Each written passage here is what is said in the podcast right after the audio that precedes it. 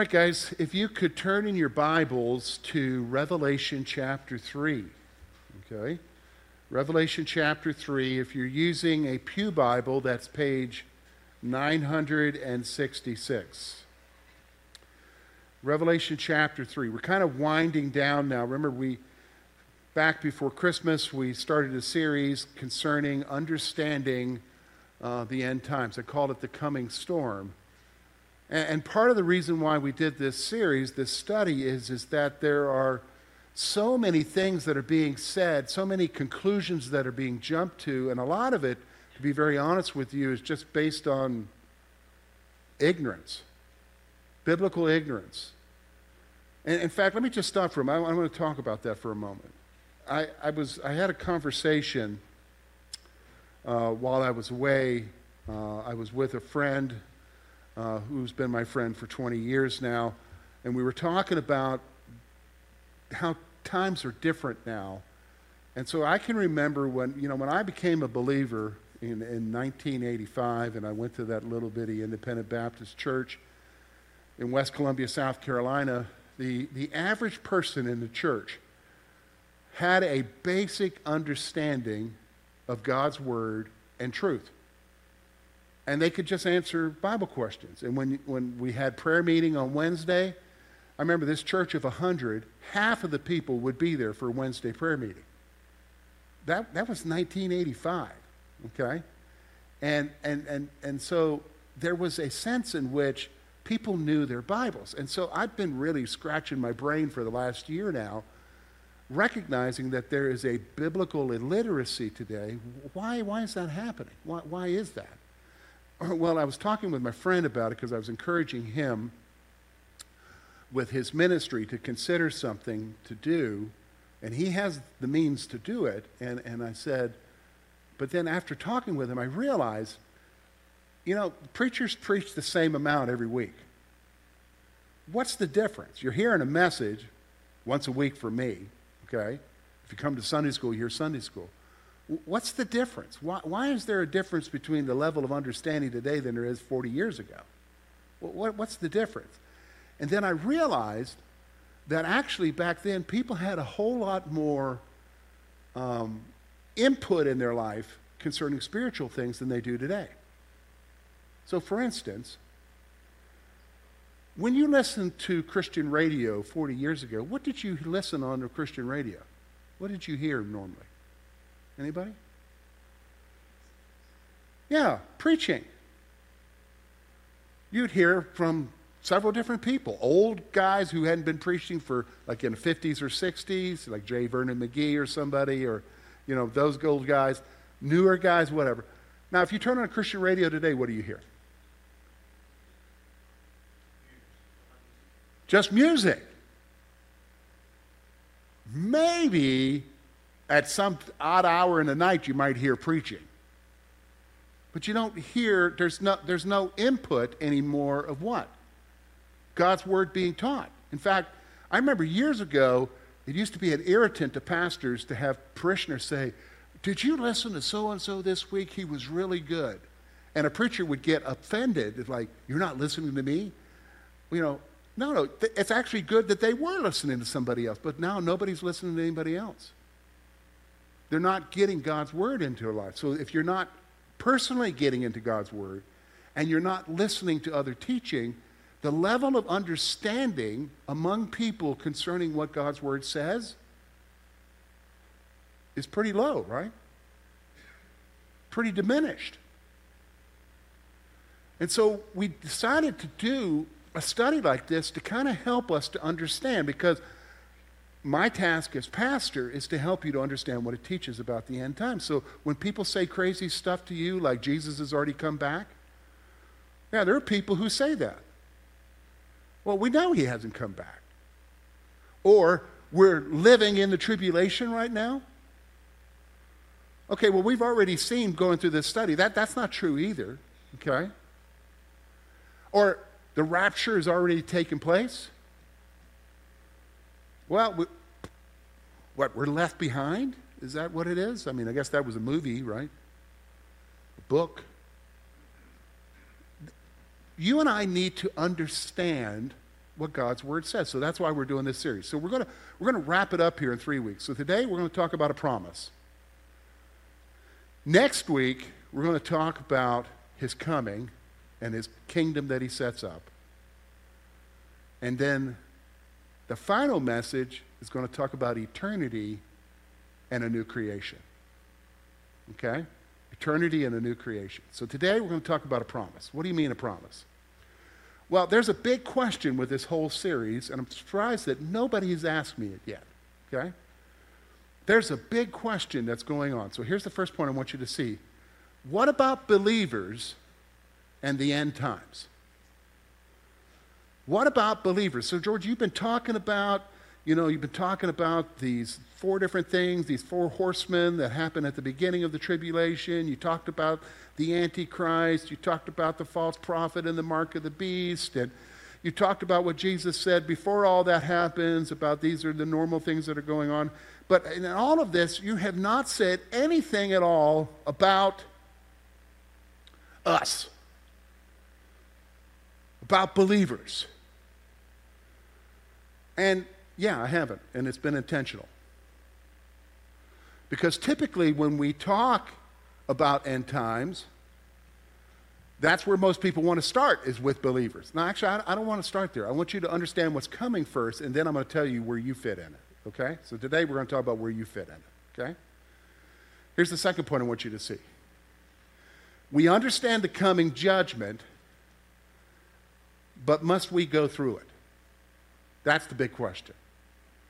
We understand the coming judgment. So, okay, all right, so let me, let's first of all, let's, let's get our minds set straight here so that we understand what we're talking about. So, right now, things are tough in our world right now, right? We got wars, rumors of wars, we got disease, we got pestilence, we got economic hardship, we got all this stuff going on. Things aren't going happening the way you think they should be happening, or you're not happy with the way things are happening in our culture and so forth. And all that stuff's going on. Remember, we talked about that, and Jesus said these are what? Just the birth pangs. These are just the beginnings. And then he says that in the future, there's this final week of judgment, this 70th week. We talked about that, the 70th, Daniel's 70th week. When does it begin? When the Antichrist makes a peace treaty with Israel. And then begins this seven year period of judgment. And in that is God pouring out his wrath on this world in the final judgment. Because after that, that culminates with what? Israel coming to a place of desperation, recognizing who the Messiah is, and Jesus Christ coming back and establishing his kingdom. All right, so what about us, George? That's the big question, right? Where are we in the midst of all of that? Well, that's what I'm going to talk to you about today. I want to go to a promise. I want to go to something that is taught. Sometimes we emphasize it too much, sometimes we don't emphasize it enough. But I want to go to Revelation chapter 3, to one of the churches that a letter was written to, to a promise that was given to them. So I want you to notice with me what it says here. Look with me at verse 10. He is writing to the church at Philadelphia. Now, that's Philadelphia in Asia Minor, which is now modern day Turkey. It's not Eastern PA, okay? So this is Philadelphia. I want you to notice what he says here in verse 10. Look at what he says. Because you have kept my word about patient endurance I will keep you from the hour of trial that is coming on the whole world to try those who dwell on the earth. Now, what we have here, folks, is a promise that was given to the church at Philadelphia. Folks, a promise that's given to all believers. It's a promise. A promise about what's coming and what's going to happen with us. Okay, so everybody understand the hour of trial. What's that talking about? Well, the hour of trial is just another way to refer to the coming judgment. What coming judgment? That seven year period, that seven year period of judgment upon the earth, which, if we want to really get into an in depth study, We can do that later on, but it's in through the book of Revelation talking about the terrible things that are going to happen in judgment on this world. But it's a promise. And so I want to help you with it, help you understand it in another passage, and then I'm going to talk about the implications. So let's look, first of all, the promise. Here's what I want you to see we've been called to endure personal struggles with patience. He starts off with very interesting. Before he gives us this promise, here's what he says Because you have kept my word about patient endurance. My word about patient endurance? Jesus is saying this. What do you mean? Jesus told us in the Gospels, the apostles reiterated through their letters, that you and I need to hang tough right now. Do you understand? You are not, if you want to write this down, write this down. You are not exempt from problems. Do you understand me? Nobody here is exempt from difficulty. Nobody here is, is, exempt from sickness. I mean, I told you, I got sick, and then somebody said, Do you have somebody to fill in for you? Well, you know, I haven't been sick in 22 years. But that doesn't mean I'm never going to get sick. How about be smart, George? Can you just say, I'm not going to be sick today? No, you can't say that. You don't know that. You have no control over that, right? There are things that happen in our lives that we have no control over. Part of what happens in our life is what? Difficulties, struggles. Do we have any control over what? I mean, we'd like to think we have control, but do we have any control over what's going on around us in this world right now? No, not at all. We'd like to think we have. But we don't. And so Jesus says, if you follow me, these things are going to happen. You're going to suffer. You're going to go through difficulty. You're going to go through struggle. But endure. So, one of the things he does right off with this promise to the church is to remind them you're doing what I told you to do. You are patiently enduring. How, how are you guys doing with that one? Are, the patient thing, how's that working out? I'll admit, not well with me, okay? But patiently endure. So here's what I want you to say. We've been called to endure our personal struggles with patience. But then here's the promise. Here's the promise. The Lord promises to keep believers from the hour of trial. He promises to keep believers from the hour of trial. He promises that hour of trial, that judgment that's coming in that seven year period, folks, he's promising believers all the way from the beginning, you're not going to be a part of it. That makes sense, right? Because we belong to him. Why do we have to go through it, right? Makes sense. I am so thankful that he gives that promise. It's not like, you know, I was thinking, I've got a son who's in the Navy now, and he went through all his training. He's getting ready to go to his duty station here in another week over in Washington State. And uh, was thinking about him going through all this training and stuff. And I thought about when I went through training. And I can remember back when I, and some of you can remember when you were in basic training. And, and, and, and punishment in a unit, in a training unit, isn't necessarily individual, although it can be, but typically it's mostly group punishment. So you got one guy who acts like an idiot and does something stupid. Guess who pays? Everyone. Then they're like, ah, that guy over there, you know, you know everyone. But I'm going to tell you right now, that's not true when it comes to this issue. How do you know that? We've got the example of Scripture. What do you mean? Well, do you guys remember the plagues that were poured out on Egypt? It's interesting. First two plagues, it, it, Israel got to experience the first two plagues. Why? Because they struggled with belief in God. But then when they got their act together and believed God, from that point on, the other plagues after that, the scripture makes a distinction that those plagues fell on who? The Egyptians, but did not touch who? the Jews, the Israelites. God makes a distinction. So here he is, he's promising, you're not going to go through this. You're not going to go through this. So when we think about what's happening in the end, you need to understand you've got a promise, okay? It's going to keep you from it. Okay, so then, well, let's go on then. What's God's plan then? How does he deal with that with us? Well, I want you to go over now to 1 Thessalonians chapter 4, well known passage. The rapture passage, verse 13 through 18. Okay, so here we are. Paul's teaching now.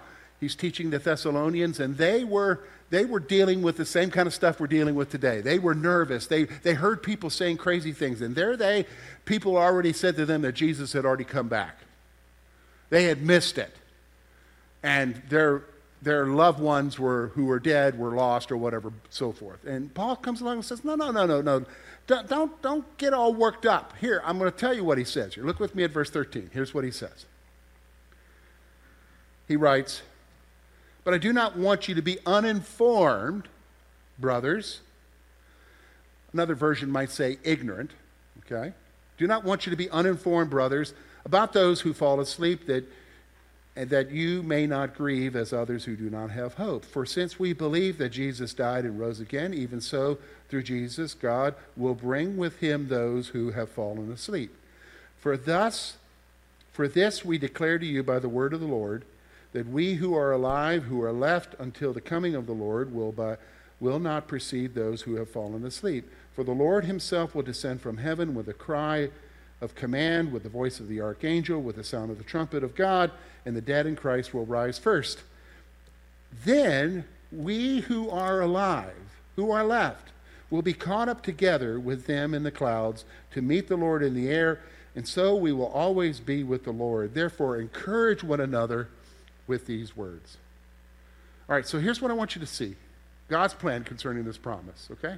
Here it is. First thing the Lord Himself will come for His people.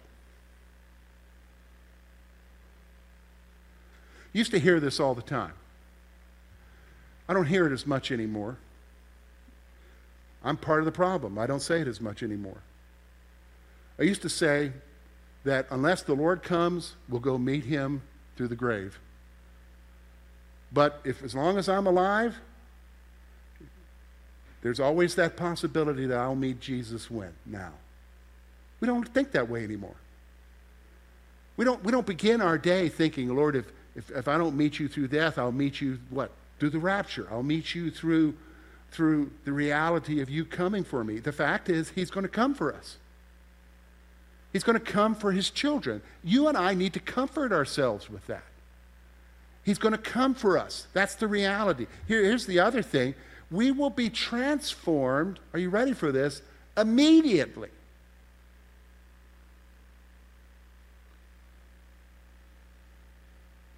So when he comes, that transformation happens in an instant. I can't, it's not even a figment of time. I can't even understand.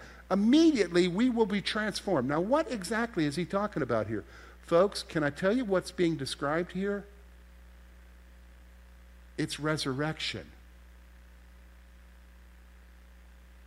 When he's talking about raising up the dead at the same time that we're being transformed and given new bodies, folks, that's resurrection. That theologically is you and I are resurrected new, and we will be with him forever then the battles that we have, like, okay, so, you know, I, I worry about the stuff that happens around me right now, but I'll tell you, there's some other things I worry about even more. Can I tell you what it is? Me. Because it's an ongoing battle with me. What do you mean? Ongoing battle, ever since I got saved, ongoing battle with what? My attitudes, my desires, my sins, my struggles. It's an ongoing thing. And, and, and, do I get tired of it? Yeah. Do you get tired of it? Yeah. We get tired of the same old stuff all the time, right? in fact, we understand Paul when he says, The good that I want to do, I don't, don't do. That which I want to do, I, you know, the good I want to do, I don't do. That which I want, don't want to do, I do. Oh, wretched man that I am, who can deliver me from this body of sin? We understand Paul when he says that, especially as you get older, you realize, man, is there no end to this? But I'm telling you, in that moment when He comes for us, we get transformed We lay off this old tabernacle, as Peter says, and we put on a new one, a new tent, a new body that's new, and it's going to be different. That's his plan. When does he do this? Before he pours out his judgment on this world. This is the reality. You say, okay, well, that's just one passage. George, you talk about Revelation chapter 3, verse 10. You talked about 1 Thessalonians 4.13. Yeah, there's one other one. There's, and this is where the implications come. Well, look with me at 1 Corinthians 15. Just turn there. 1 Corinthians 15, 50 through 57.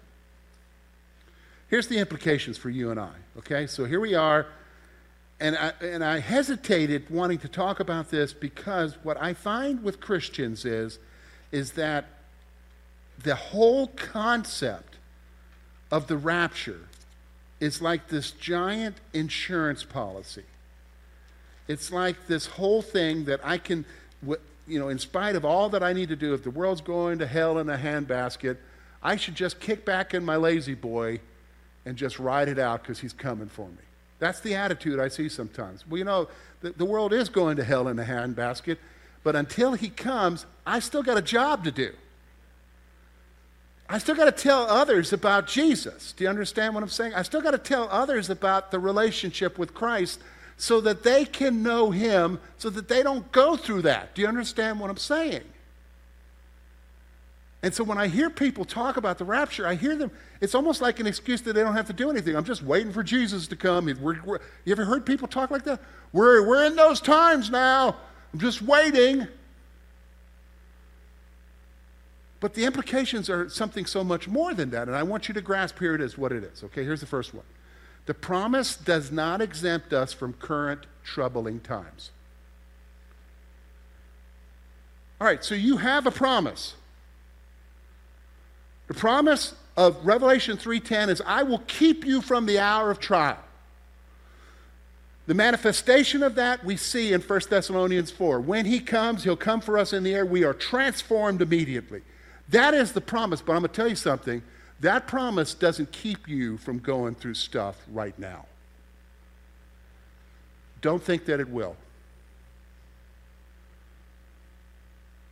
Don't be praying for the rapture when your world turns upside down.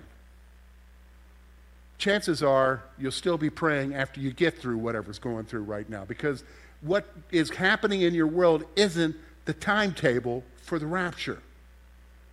There's only one person in charge of the timetable of the rapture, and that's God. And He already told you earlier with the promise endure what you're enduring now, what? Patiently. Did you understand? Patiently. And I will keep you from the hour of trial. It's not an exemption. But what it is, is a promise. Here's the second thing I want you to see. And look with me at verse 50 to 57 of 1 Corinthians 15. Here's the implication. Look with me. I tell you, brothers, flesh and blood cannot inherit the kingdom of God, nor does perishable inherit imperishable. Behold, I tell you a mystery. You guys ready for a mystery? Okay. We shall not all sleep. Now, sleep there refers to death. We shall not all sleep, but we shall all be changed. This is the rapture, folks, he's talking about here.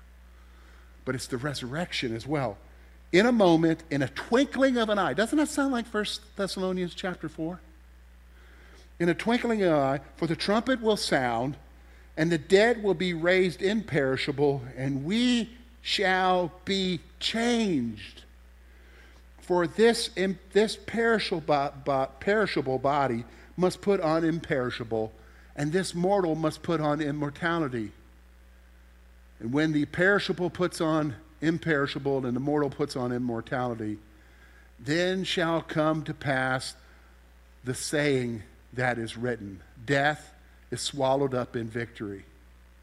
O death, where is your victory? O death, where is your sting? The sting of death is sin, and the power of sin, the power of sin is the law. But thanks be to God, who through the who through us the vic- but thanks be to God who gives us the victory through our Lord Jesus Christ. Now, here's the second implication for you and I the promise expresses the reality of our future transformation. That's the reality. The rapture is a wonderful truth, but can I be honest with you? The rapture isn't so that you just kind of hang back and wait for it to come. The rapture is a truth that keeps you going forward, doing what Jesus tells you to do, because you know that one day everything's going to change. Your life's going to change, the world's going to change. But you're holding on to a hope and a truth. You say, okay, George, what do we do with this? All right, here's two things. Number one, I think we got to get a grip on the fact that we're not exempt from hurting. Can I just be honest with you about that? We can look through the scripture all we want for promise after promise.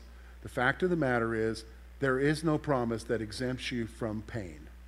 There is no promise that exempts you from hardship. There is no promise that exempts you from your world turning upside down and stuff happening that's completely out of your control. There is no promise about that. What there is, is a call to you and I to what? Endure. Patiently endure. And then, number two, put your hope in what's awaiting you. See, this is what the rapture is. The rapture is not just a promise that he's going to keep us from coming judgment. That in itself is terrible. The rapture is a promise that you are going to be different. You're going to be changed. You will for, forever be completely different. The battle, the struggle with who you are now, even as a believer in Jesus, will be completely gone. He will make you into something completely new. You will lay off what he says here in 1 Corinthians the imperishable, you'll lay off the perishable and put on the imperishable. You'll lay off mortality and put on what? Immortality. So the promise is the hope to what? Keep hanging in there because one day he's going to come. And when he comes, folks, I'm going to be honest with you what awaits the world after that isn't good. Let me pray for you.